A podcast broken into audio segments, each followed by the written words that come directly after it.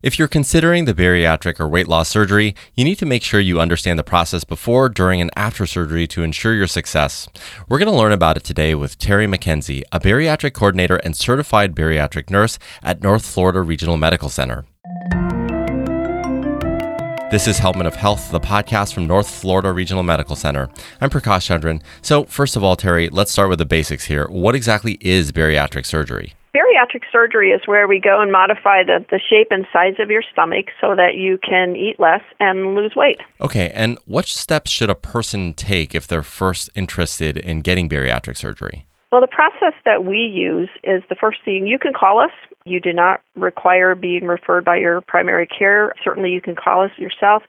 Once you call us, well, first thing we want to do is verify your insurance benefits. And we do that primarily because the next few steps you need to take, you don't want to have to do if it's not a covered benefit. After that, plus insurance companies will require some things that we as an accredited center do not. So we want to know exactly what you need so that we can help you accomplish that. The second thing is that we have a mandatory new patient orientation seminar that we have all of our patients attend. And in there, we go over what the expectations are, not only what you can expect from us, but what we can expect from you, what you need to do, uh, we talk about the surgeries, and we're very honest about how we talk about surgeries. I talk about the good, the bad, and the ugly. I do not sugarcoat anything. And then our dietitian talks about some of the dietary changes. That way, when you have a consultation appointment with a surgeon, you have some knowledge so you can ask the questions that are going to really pertain to you and the surgery you're interested in. Yeah, it's good to hear that there's so much prep work and education that is done before you even get to the surgeon in terms of like that communication and just knowing what you're getting yourself into. I'm curious as to if there's any diagnostics or preoperative work that the patient needs to be aware of before considering a surgery like this. We have a patient obtain a thyroid screening, what's called a TSH blood work from their primary care physician to make sure they do not have untreated hypothyroidism. And the primary reason is that if it's untreated, it could affect their ability to lose weight. You can have hypothyroidism, but we just want to make sure it's being treated properly. We also have them do a psychological evaluation with a licensed psychologist or psychiatrist, again, to make sure there aren't any underlying psychological issues that in doing surgery, we could do them more harm than good. Other than that, any other pre op tests are going to be based on their medical history. So once they've had a consultation with the surgeon and then we get them ready to actually have a surgical date, we will schedule an EKG, some lab work, and whatever else the surgeon deems necessary based on that patient's medical and surgical history. Understood. And I believe that there are three different types of surgeries. So, in the preoperative work, is that where you determine the type of surgery that a patient should undergo before they see the surgeon?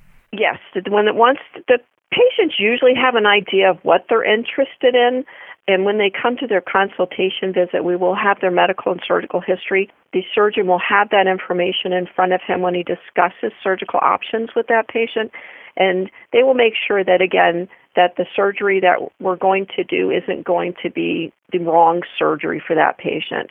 You know, there's certain medical conditions that could, not always, but that could delete a certain procedure for someone. If you have extreme acid reflux, you may not want the sleeve gastrectomy because it may just make that worse, but it may not. So that's a good reason to talk with the surgeon and discuss surgical options and be open to potential changes in those.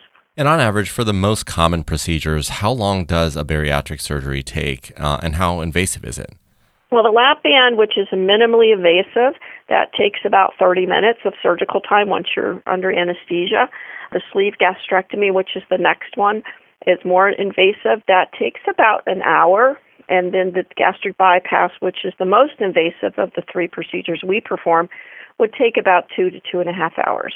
I see. So if someone is listening to this and, you know, they're doing their research and they're making considerations to get bariatric surgery, what is your best advice to them to help them be better prepared for the surgery? Well, of course, starting to move around a little bit more is always advantage. If you smoke, please stop smoking. That is going to interfere with your ability to recover faster.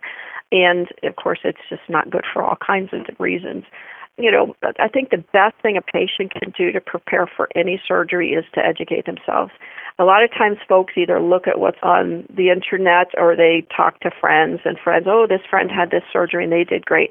Not every surgery is the right fit for every person, depending on their lifestyle or their ability to make changes. So that's what we try to tell people when they come to the orientation is look at what this is, understand what you have to do to be successful, and see which one works for you. Not what works for everybody else, but what is going to work for you. One thing that you touched upon there that I don't think a lot of people realize is that it's a complete change in lifestyle after the surgery is done. It's not like the surgery is done and then all problems are go away. It's it's something that you have to, you know, you have to really monitor your diet and also check back in with you all at the hospital just to make sure that everything is on track on a frequent basis. Isn't that correct? That is, and it's not, we try to tell people that they need to make dietary changes, but that does not mean they have to diet from, you know, from this point on. But what they have to remember is that they're going to have an extremely smaller stomach than what they had preoperatively. So they have to learn to eat from the, the neck down, basically. We tell people right now you're eating from the neck up, which is looks good, tastes good, smells good, it's on.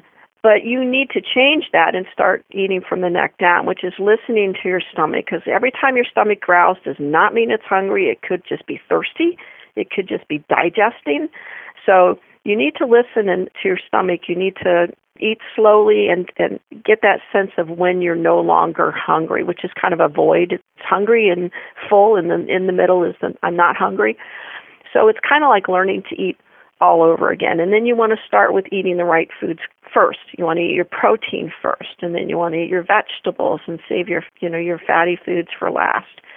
That way you're getting the most bang for your buck.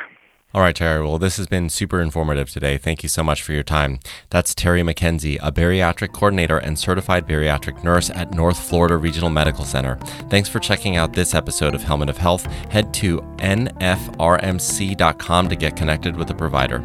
If you found this podcast helpful, please share it on your social channels and be sure to check out the entire podcast library for topics of interest to you. Thanks, and we'll talk next time.